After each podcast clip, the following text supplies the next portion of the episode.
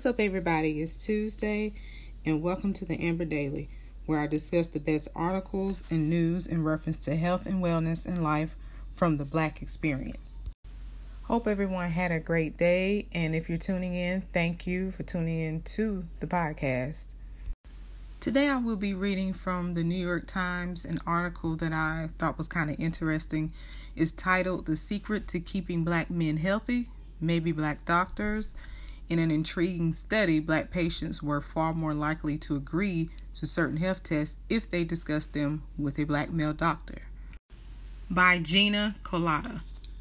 Black men have the lowest life expectancy of any ethnic group in the United States.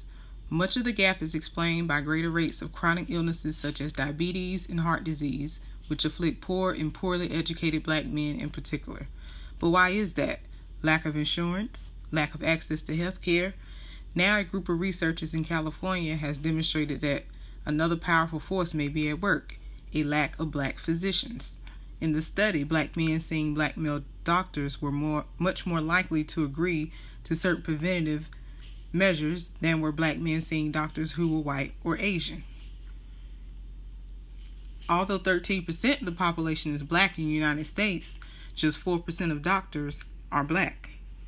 The study published in June by the National Bureau of Economic Research involved seven, 702 black men in Oakland, California, who came to a clinic for a free health screening.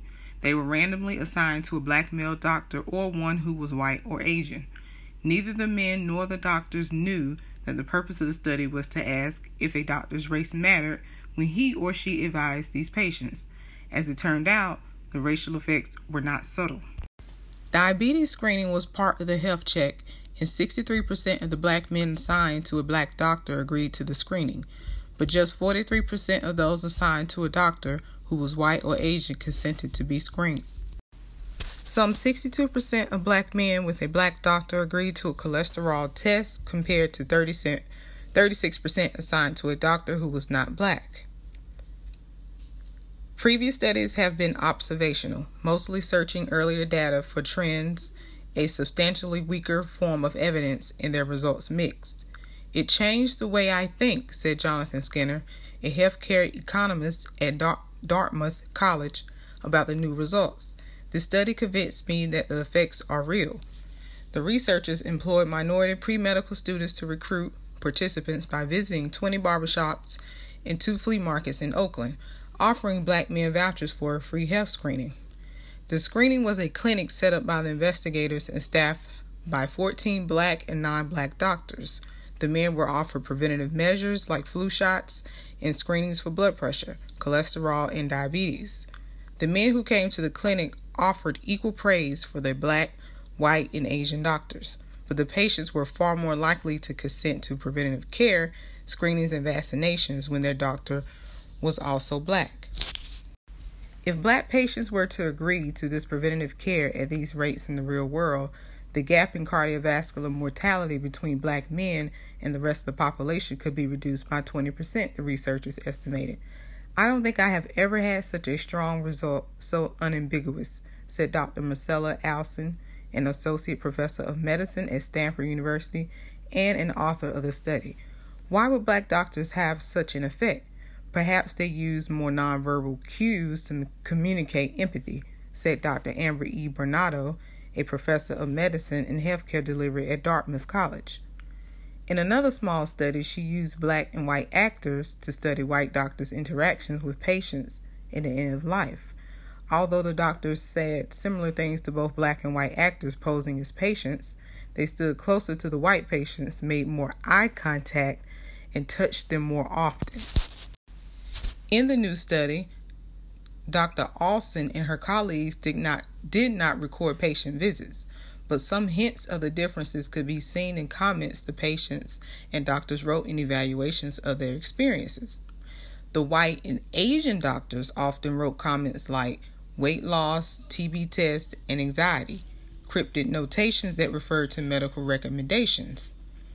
The black doctors often left more personal notes like needs, food, shelter, clothing, job, flu shot makes you sick, he got one, and subject yelled at me but then agreed to get flu shot because I recommended it and made patient laugh. Black men who saw white doctors wrote comments like, It was a great and fast experience. Doctor was great as well and very informative, very appreciate, appreciated. Those who saw black doctors wrote comments like, The entire day made me feel very comfortable and relaxed. And cool doctor. Comments that describe an emotional response. Bridging this racial divide is a fraught matter, noted Dr. Skinner.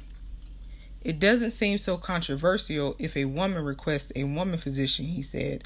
If a black patient asks for a black doctor, it's understandable, especially given this study. But what if a white patient asks for a white doctor? A white doctor in this study who asked that his name be withheld because he has black patients said he felt his interactions with those who came to the clinic were normal, comfortable healthcare visits. Still, he was not surprised to hear the study's results. Anyone going to see a doctor will be nervous, he said. If you face discrimination regularly in your life, you will go into a clinic with even more apprehensions. If you see a physician who is African American, you will feel some relief. One of the black doctors who participated in the study, Dr. Sharando Jordan, noted that low income black patients in Oakland tend to be guarded in the doctor's office. When you go into the room, you have to ask them about themselves, establish a rapport with them, he said. If their first reaction is, No, I'm not interested in that, you must explore why they said no and address those concerns. They might say, Each time my mother had it, she would get the flu. He said, Patients considering flu shots. You say, How about you try this this time? I bet you won't get the flu or it'll be less severe. You are joking a little bit. It's something they don't teach you in medical school, taking that extra step because you appreciate there have been barriers in the past, Dr. Jordan added. White doctors can reach out as well, Dr. Jordan said, adding that a lot depends on how familiar a doctor is with black patients. Could white doctors have more success with black patients if they carefully watch what black doctors do? Maybe, maybe not, said David Cutler, a professor of applied economics at Harvard University. But now that the researchers show that a doctor's race can really matter to his or her patients, he said the medical profession should take heed. The magnitude of the effect is so huge, how can you ignore it? Dr. Cutler asked. And that concludes today's article from the New York Times titled The Secret to Keeping Black Men Healthy Maybe Black Doctors by Gina Kolata. My take on this article is that there always seems to be some type of study or them wanting to study we as black people when it comes when it comes to various situations for whatever reason like it's a science project or something when it's basically just human nature of course if you are are seeing someone that relates to you you your outcome will come come about a little better when you're um communicating with someone because they they understand you. Um to have this type of study, I think it was kind of enlightening, but it was kind of I guess like a common sense type of thing. It was something that really didn't need to be studied. And my thoughts on visiting, you know, the doctor's office is kind of skewed a little bit anyway because I think sometimes they just tell you things because it's more of a financial gain than more of a like a personal or trying to understand the person type situation. So this article was very informative, but I just think it was just something that they always do when it comes to we as African Americans, black people, whatnot, uh, our lives and how we adapt to certain situations. Well, that concludes today's segment. Check back tomorrow. Also, check me out on Twitter at Amber Jolene. You can check me out on Instagram at the underscore Amber underscore daily. And and you can check out the article on the NY Times to see the comments and to read more in depth of what the inserts of certain doctors said about it as well. Again, thanks for joining and if you would like to be a guest host, you can email me at theamberdaily at gmail.com.